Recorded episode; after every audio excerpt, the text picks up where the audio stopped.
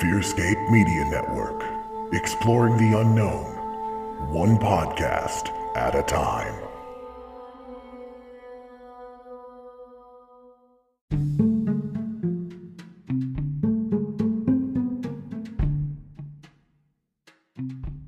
Hi friends, this is Kelly with Wishful Drinking and Binge Thinking, the podcast where I get just absolutely hammered and I dole out psychological advice.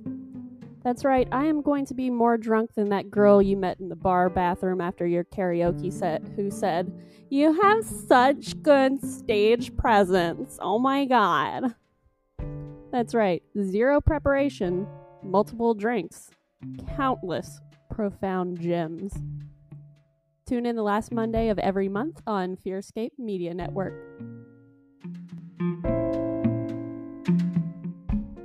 Ghosts in the Attic, Bodies in the Basements may contain graphic, violent, vulgar, or explicit content not suitable for all listeners. Listener discretion is advised.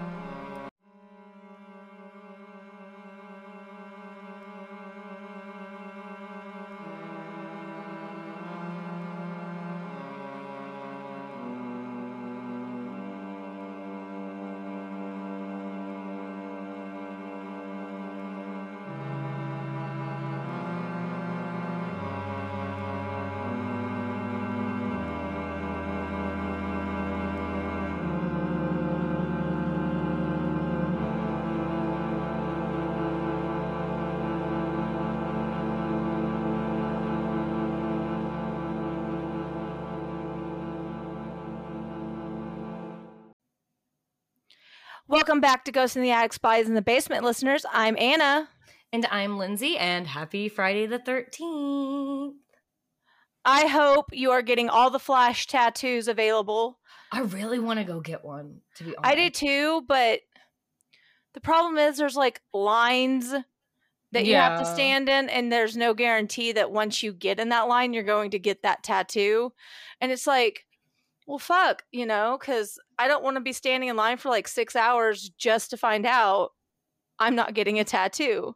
Right. I did think about looking at my local tattoo shop's Facebook pages and seeing if, because sometimes I'll post like, these are the flash tattoo options for tomorrow. And I want one that's, if one speaks to me. Right. My ultimate dream Friday the 13th tattoo would be my stick person, Jason, but that's not how flash tattoos work. That's something I'm going to have to schedule. You could just get like a Jason mask. But I want it to be mine, like my little crazy looking stick figure. But I'm just saying, like, if you had to pick a flash, it could always be a Jason mask. I have a couple more ideas of things I'd be okay with, because as we all know, 13 has always been my favorite number. Yeah. And it's like, I'm sure there's plenty of things that I would actually enjoy. But like that would be the ultimate dream, is my stick figure Jason. But I might check and see. But at the same time, how am I going to go? Yeah. How am I going to go? Tell my husband, hey, instead of us going out to lunch, because we usually go to lunch on Fridays. Right. I'm going to go get a tattoo and stand in line for God knows how long. You take the 4-year-old to lunch. Yeah. I'm getting a tattoo. Goodbye. Okay, thanks. Bye. He'd probably be like, no. Be like, I have to get back to work. Like, well, this is more important. You need to get your priorities straight. Don't you know it's my day, Friday the 13th? Also, Friday the 13th, my favorite day, leading into my anniversary weekend, which my anniversary is the 16th, 13th anniversary. Nice. So, yeah. It's meant to be for me personally to go get a 13 tattoo. Yes. But it is in the whole realm. And we need to specify it's not her wedding date. Right? It's not your wedding anniversary? No, yeah. The 16th is my wedding anniversary. Oh my god, for some reason I thought it was in June. Mm-mm. No, that's my dating anniversary. Our anniversary is in June. Yeah. And that's the big 1010. Yep. But, and do you want to tell everybody what I got you for your anniversary present? I was going to wait once my present for you is finished, but it's coming. It's coming. Yes. But yeah, for our 10-year anniversary, Anna recorded my book Paranormalish as an audiobook. And I could not like on Audible or anything, because it's just like a personal thing. We're not even sure how to do that, but It sounds complicated. If anyone knows how to be an Audible narrator. Well, if anybody knows anything about putting out books, we found out the hard way when we put out our very first book, Lost in Gray. You know those emails you get constantly from this wonderful website called BookBub. Well, I'm not going into details, but it's really complicated and expensive to be on their website mailing list. Look, writing a book is not easy, but you learn going through the process, at least as a self-publisher. That is the easy part. The formatting, the editing, the marketing, all of that is the hard stuff. Oh, yeah. And writing is also really hard. Writing is not easy, but it's the easiest part of, because like getting that first manuscript out, maybe even having to tweak it and redo the manuscript like I did with the dedication where I changed the main character from a man to a woman and I had to rewrite the whole book. But right. I've done that, scrapped the whole book. I went from first person to third person, and guess what? That book is 12 years old and it's still like in the very beginning stages. That's one of those ones that like just stays in the back of my mind but never really gets worked on. Yes, but I can't give it up. I'm trying to work on trying loosely a book with Lindsay, and then also the book that would be the second in the dedication, like I guess realm, yeah, maybe series. I don't know. I'm not trying to put like a whole thing on it. But I've got like maybe 5,000 words, which I'm really proud about, but that's not a lot. Right. Yeah. And yeah, it's complicated. I keep telling myself to write more because like, okay, here's the thing that kills me. And a lot of writers, Melanie Golding said it directly to us. Hey, Mel. And then I see TikToks and stuff like that. They're like, oh, it's just a habit. I just get up and write. Yeah, and I'm like, my only problem is that my brain does not compute that way. Like, but also, I have a full-time job, and I have a family that consists of a child, a husband, pets, 2 dogs, and two cats. And the cats, man, they're sweet as pie, but like they're like vicious when they're hungry. They'll try to trip you to get food. Like you don't even have the food in your hand. They're just aggressive. Like, feed me. It's great. So I don't know. It's just like a whole thing, but we need to write more. We're telling. That is my ultimate goal. And the entire world. We are going to start writing more. Well, the thing is, I have had. Hold us accountable. Right. The story I've been working on the most lately, which I haven't even touched in like a few weeks, but I was brainstorming on it the other day and I feel like that counts. But I've had this idea for a book that would be not like a collection of short stories the way Paranormalish or even Exercising My Mind is, although Exercising My Mind is more poems, but besides the point, but more like 3 or 4 mini stories to make like a novel book. Like a novella. Like Stephen King has several. Yeah. Where it's like, oh, here's 3 or 4 stories, but it's like this giant novel. There you go. Yeah. I want to do that with like an overall theme that I won't get into because then I have to like go into more details explaining my stories and shit. But it would be like a novella set. Yes. And like I already know what stories. That'd be cool.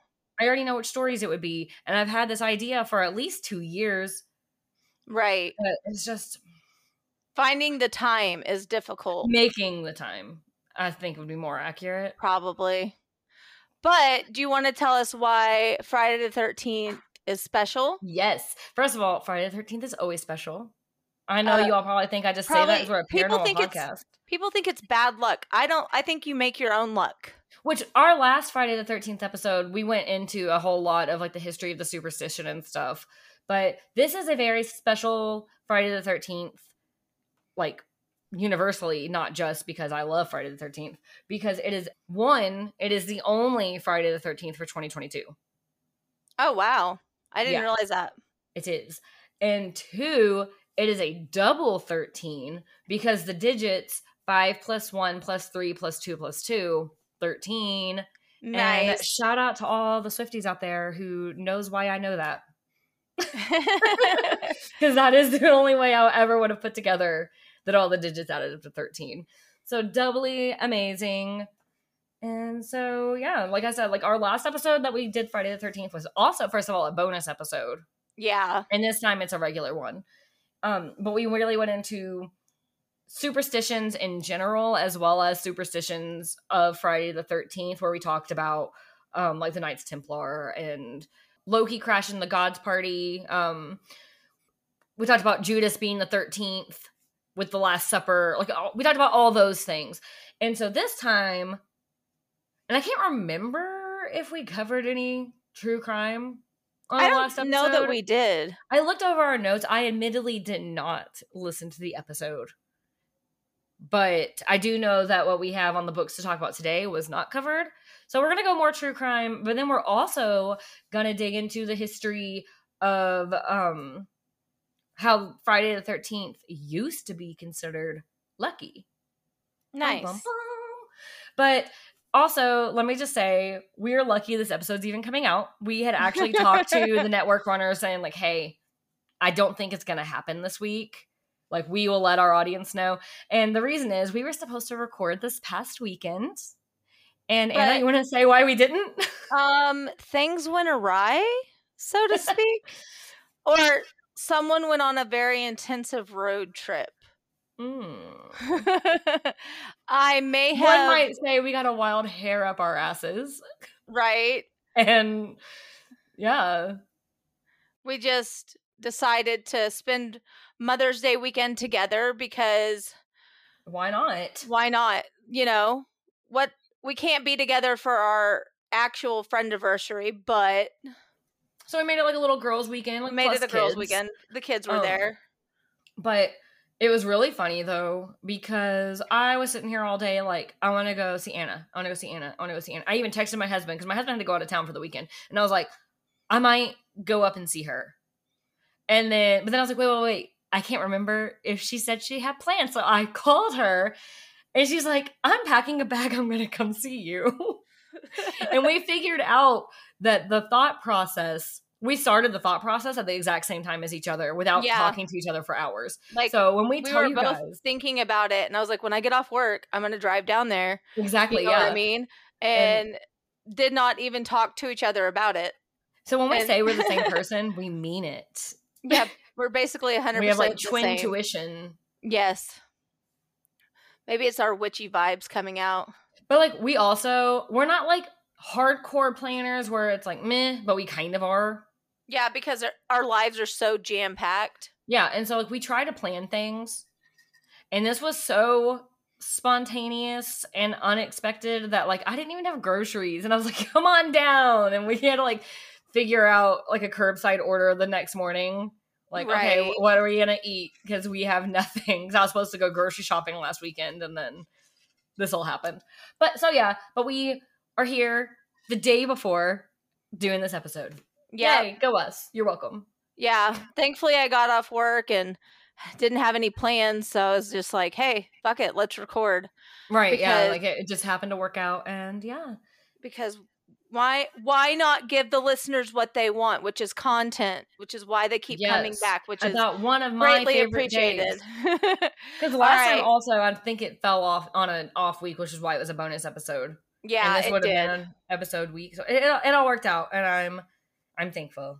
So we have a little bit of housekeeping sort of thing to do. Housekeeping is the word. Yes. In my notes, I wrote bookkeeping. I knew what you meant. So like we talked about, we're doing a new series on the show called Fucked Up and Frightful.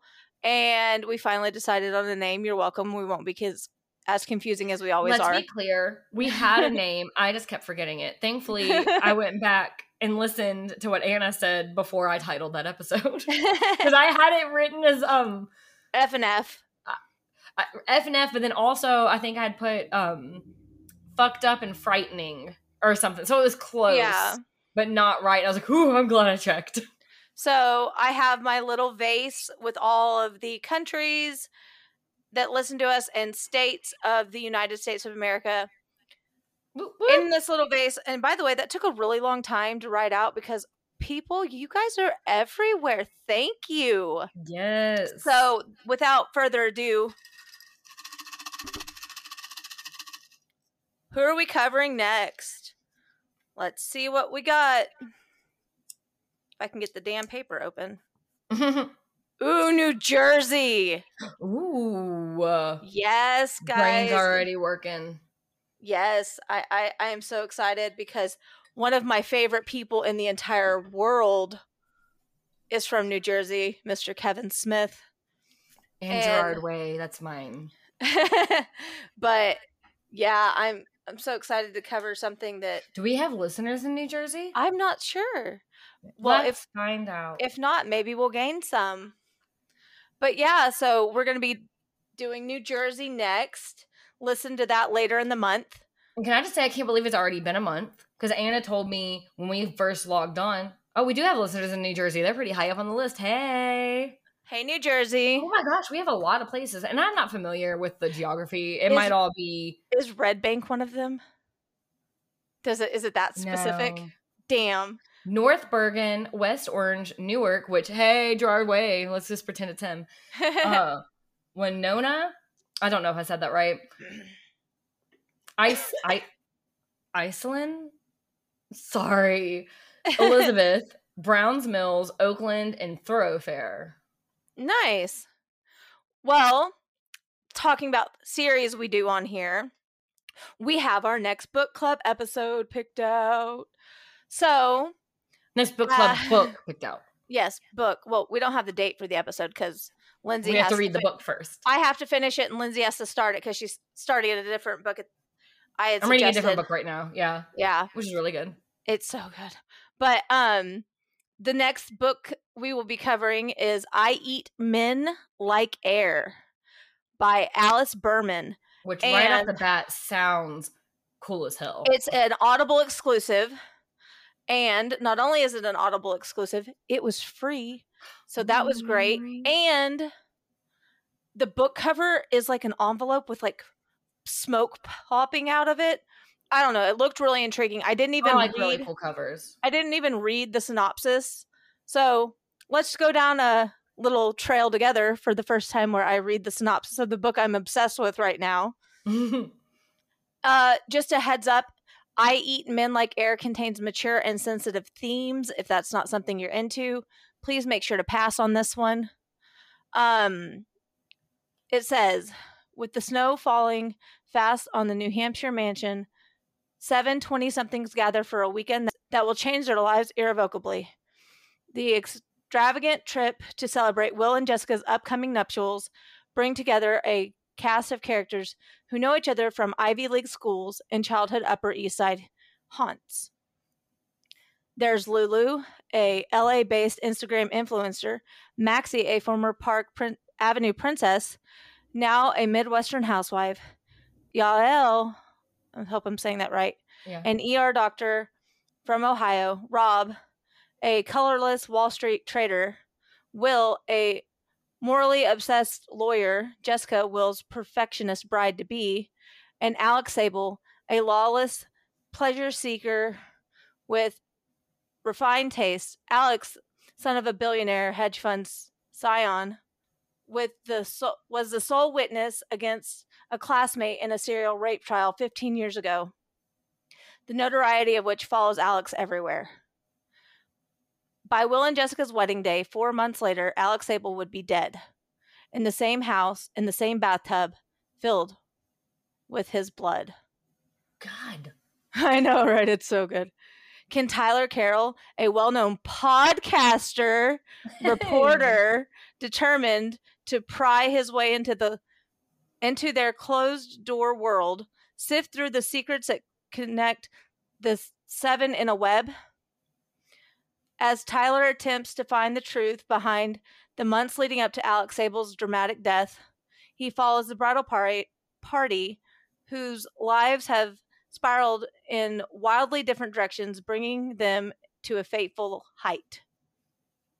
The narration by Elizabeth Evans pushes the tangled tale forward as she gracefully performs multiple characters, creating a clear picture of chaos and emotion. Told in the dual timelines, the months leading up to the wedding and the investigation thereafter, I Eat Men Like Air is a riveting book at the unraveling of a friend group punctured by violence and a chilling deception of rage that festers when it's kept secret. Dun, dun, dun! Okay. First thoughts. I have not read this at all yet. I downloaded it when Anna told me she wanted us to read it, but I haven't done anything. It's like she said, I'm on another book. First thoughts. It is Clue meets Pretty Little Liars.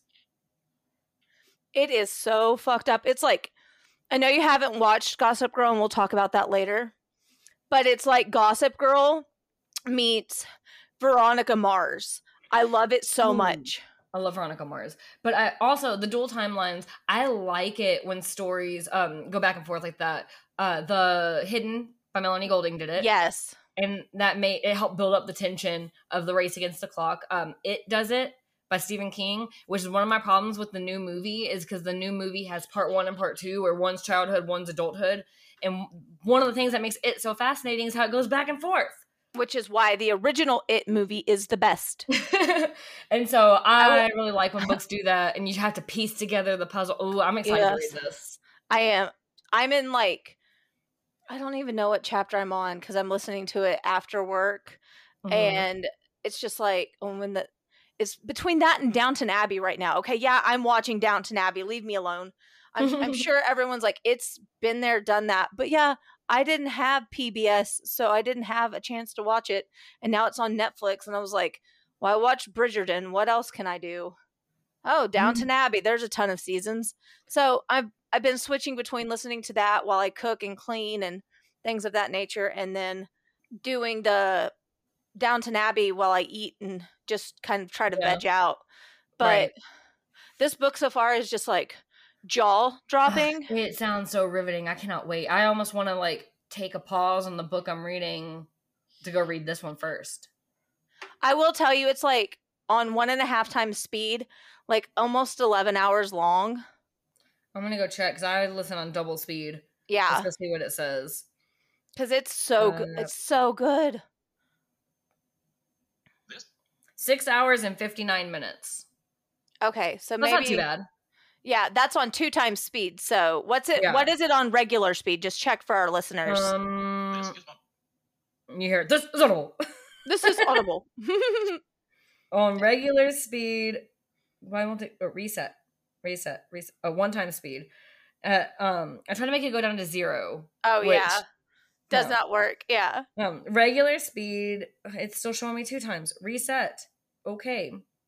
13 hours and 59 minutes. So if you don't listen to it like crazy people like we are, and I say that in the most loving way, then, it's going to take you 13 hours. But if you have a long vacation plan where you're taking a road trip, this is going to, and you don't have children in the car. You have a whole weekend right here coming up when you're doing all your boring chores that we all hate, like laundry and stuff. Just put your earbuds. Yeah, as I say, pop in those earbuds and enjoy the twisted ride that is I Eat Men Like Air.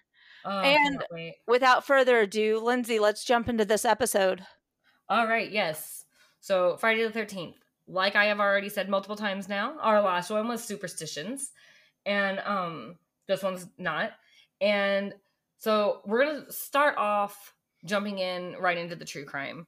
And I have 2 cases here that we plan to talk about today. And the first of which actually is historically significant because it is what coined the psychological term bystander effect. Okay. Which is, if you don't know, most people listening to a true crime podcast probably know what bystander effect is, or if you've ever taken a CPR first aid class. That is when something is happening and there are witnesses to it, but every witness thinks somebody else is already doing something about it. That's why when you take a CPR class, you're supposed to, they say, when you're doing CPR, you're supposed to directly, I'm supposed to say you and point directly at somebody, go call 911. Because if you just say somebody call 911, everyone's going to think somebody else is already calling. Right. Or somebody else has called or whatever. Yes. So this horrible case is where that was first. I'm sure it's not the very first time it's ever happened, but that's kind of where it's such an intense one is why now we talk about it in psychology classes and stuff like that. This is the murder of Susan Kitty Genovese. And the information I'm about to read is from Refinery29. The link is in our show notes, as per usual, under sources. So the murder of Susan Kitty Genovese has gone down as one of the most shocking crimes in history, not only because it involved rape and murder of a young girl, which is always absolutely horrific, but because there were a lot of witnesses. The New York Times reported it as a total of 38 witnesses to this crime. The crime occurred on March 13th, 1964 in Kew Gardens, Brooklyn, and I apologize if I pronounced that wrong. Genovese, 28, was attacked by Winston Mosley, 29, in the middle of the road that was surrounded by apartment buildings with windows overlooking the area. No one called the police or intervened. Interviewed after the fact, the neighbors gave a myriad of excuses as to why they didn't call the police or try to stop the attacker. These included, "I was tired, I didn't want to get involved, and we thought it was a lover's quarrel." The police said that based on the timeline of Genovese's attack, she had escaped from him twice, but he returned to stab her twice. There was a chance for her to have been saved, which is just awful. Like, the imagine... She got away. Yeah, I was going to say, to imagine getting... 38 witnesses. To get away, and then him to come back. God. All right. Sorry, I just got interrupted. I got a very important phone call, but we had to pause. Like 3 times in a row, so she had to answer. Yeah, I had to answer it. And it was like actually something really important regarding one of my children. It wasn't about her extended car warranty or anything. I thought it was. And I heard the phone call, and it sounded like somebody was about to try to sell me something. But it actually was important. But the reason I'm even talking about this instead of just cutting it all out is that when we paused the recording at the time before editing, it was at 26 minutes, which is double 13. It's all the double 13s, y'all. Yep. All right. But now back in where I hopefully left off.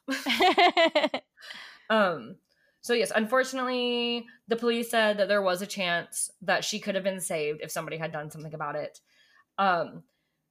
The attacker, Mosley, did die in prison at the age of 81. So there was some sort of closure to the case, so to speak, or whatever. But now it's used like with psychology classes and whatnot regarding the bystander effect. Which is just crazy. If you see something or hear something or are told something... Well, if you're told something, that's considered hearsay to an extent, depending upon who's telling you. Like if somebody is coming to you and saying, "Hey, so and so just told me they're being abused." Yeah, that's more like, specifically children. That's what I was about to say. Kids, if a kid tells you because they're telling a trusted adult, that's my CPS trauma training kicking in right there. If a person was to be like, "Oh my God, did you hear?" Yeah, that's there's a difference between gossip and objection hearsay.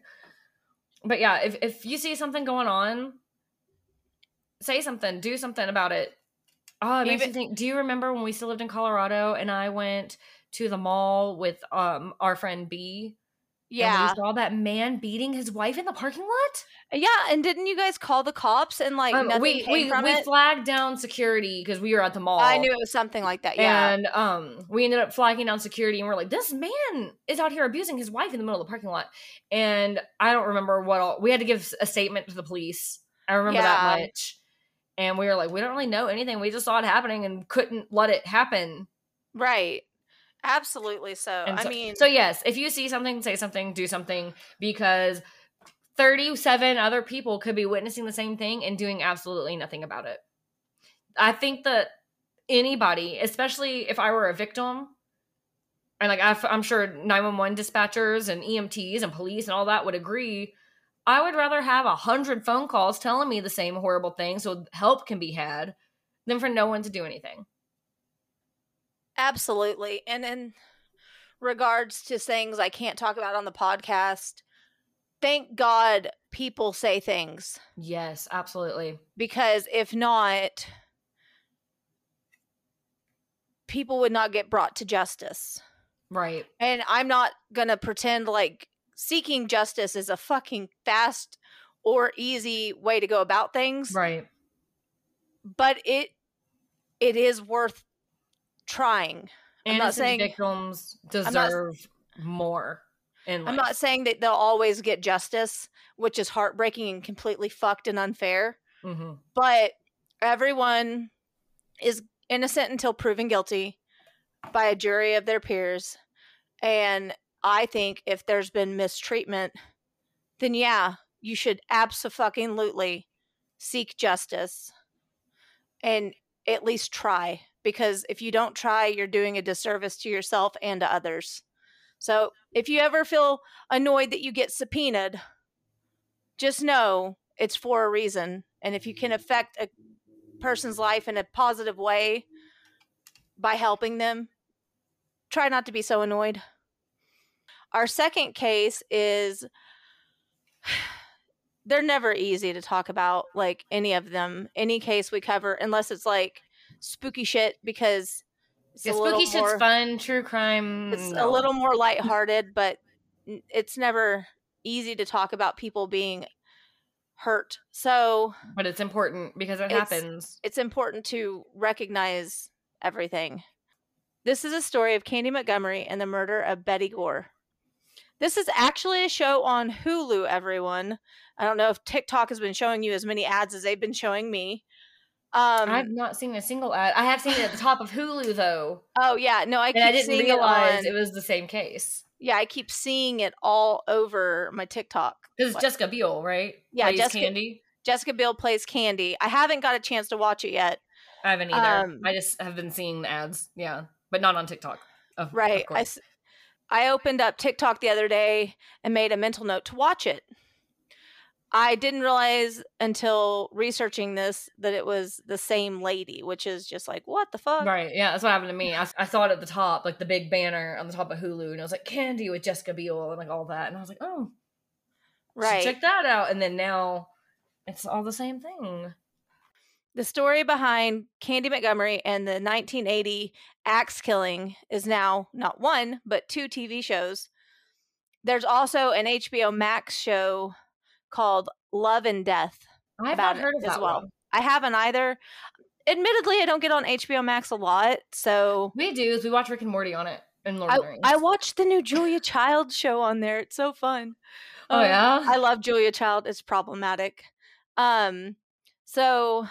It was a brutal axe killing that shocked the small North Texas town of Wylie in 1980. Candy Montgomery killed Betty Gore by slicing her with an axe 41 times following a confrontation about Montgomery's month-long affair with Gore's husband. Fuck. Okay, hold on. She murdered the wife after she was confronted for cheating with the husband? Right? Wow. Yeah. According to Texas Monthly reporting of Montgomery's trial, now 42 years later, two new true crime shows, Hulu's Candy starring Jessica Biel and HBO Max's Love and Death starring Elizabeth Olsen, ooh, interesting, are bringing the case back to life. Candy will be a 5-night event from May 9th to May 13th. On Hulu, and Love and Death is set to be released later this year. Oh, that's probably why we haven't heard of it then. Because Candy came out. Yeah. Each series takes a look back on the harrowing tale of two church-going couples enjoying small-town family life until a fateful Friday the 13th on June of 1980. Here's a look at the true crime story behind Candy and Love and Death. Now, this first part talks about the affair. Candy Montgomery was married to Pat Montgomery, a young electrical engineer at the Texas Instruments. Sorry. That's like the calculators. TI. Oh, nice. Yeah. Oh, okay. I'm sure they probably do other things other than calculators, but that's where my brain goes is like the TI 84 or whatever the fuck they were. Right. And she was a mother of two children. Betty Gore was a middle school teacher and married to Alan Gore. Dun, dun. I know it's not the same person. It's not the same, but it's just where your brain goes because mine went there too.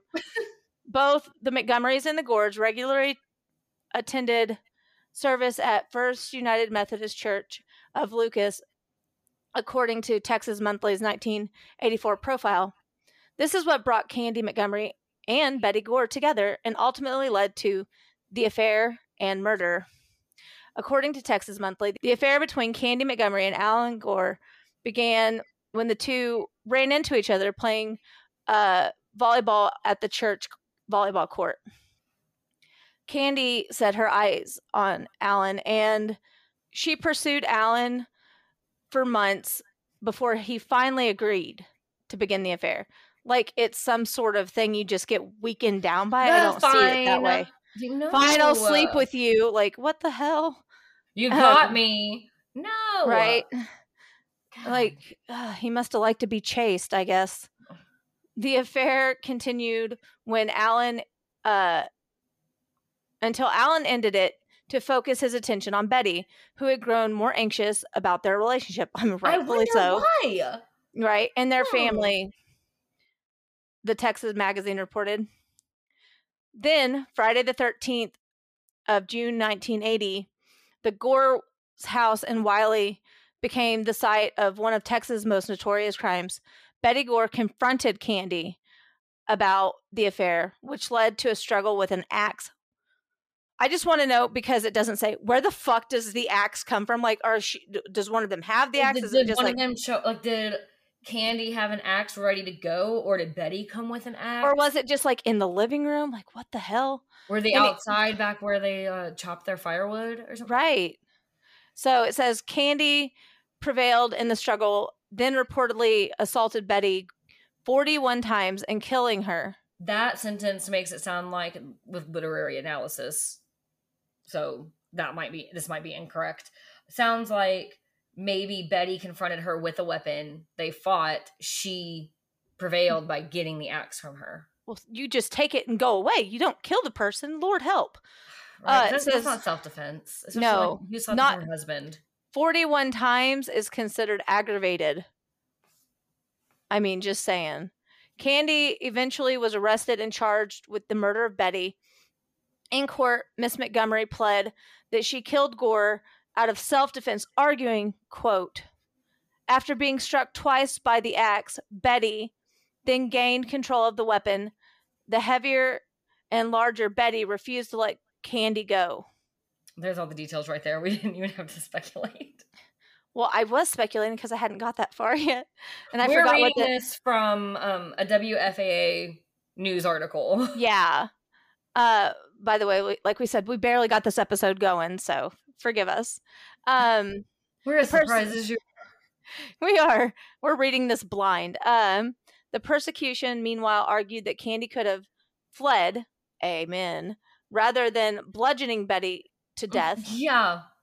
On October 30th of 1980, a jury of 9 women and 3 men found Candy Montgomery not guilty of Betty Gore's murder. She was acquitted of the murder charges.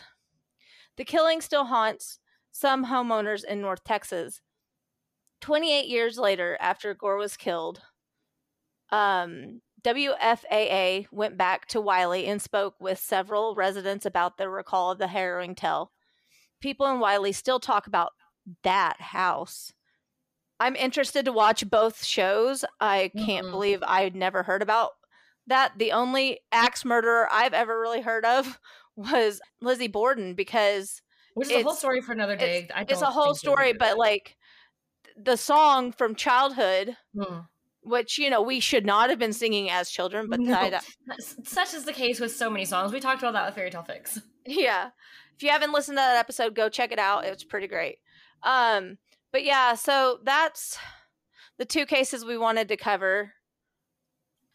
So I said at the beginning that it actually turns out that Friday the 13th used to be considered lucky, but isn't anymore. And I wanted to get into that because it's very interesting to me, because I did not know this until we were researching for this, like literally today. Yeah. So did you know that a major reason that we as a society consider 13 an unlucky number is because of the patriarchy? Of course. No. Patriarchy. Right. No. No, because apparently 13 is historically considered a female number. Oh. And I'll get into it by reading to you this article I found on it from HuffPost, which, did you know also, just a side note, maybe everybody but me knew this, HuffPost is the new name of Huffington Post. I thought they were interchangeable. Yeah, I did too. Or possibly 2 separate websites that all this time I thought was one thing. So I ended up Googling it, and HuffPost is Huffington Post that changed the name in like 2017. Is that a Mandela effect? Because I feel like it's always been Huffington. So yeah, that was just an irrelevant sidebar. But yeah, the link's in the show notes as per usual, as are everything else we've referenced in this episode and every other episode.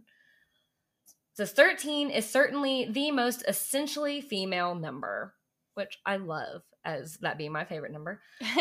The average number of menstrual cycles in a year is about 13. The approximate number 2 of annual cycles of the moon. Huh. It says when Chinese women make offerings of moon cakes, there are sure to be 13 on the platter. 13 is the number of blood, fertility, and lunar potency. 13 is the lucky number of the great goddess. Representing as it does the number of revolutions the moon makes around the earth in a year, 13 was the number of regeneration for pre-Columbian Mexicans. In ancient Israel, 13 was a sanctified number. 13 items were decreed necessary for the tabernacle. At 13 years of age, a boy was, and still is, initiated into adulthood in the Jewish community. It talks about boys, but we're talking about girls. I don't know. I guess they're talking about the prominence of the number 13. Right, yeah. In Wicca, the pagan goddess tradition of old Europe, communicants convene in covens of 13. 13 was also auspicious for the Egyptians, who believed that life has 13 stages, the last of which is death, the transition to eternal life. So 13 was a great number.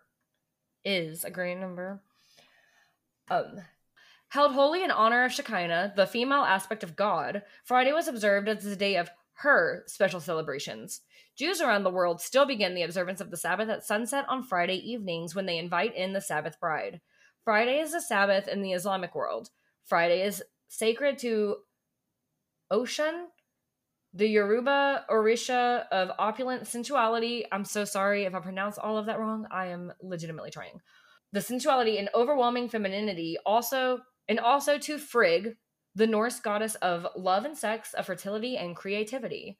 Her name became the Anglo-Saxon noun for love, and in the 16th century, Frigg came to mean to copulate. Friday was associated with the early mother creation goddesses, for whom the day was named.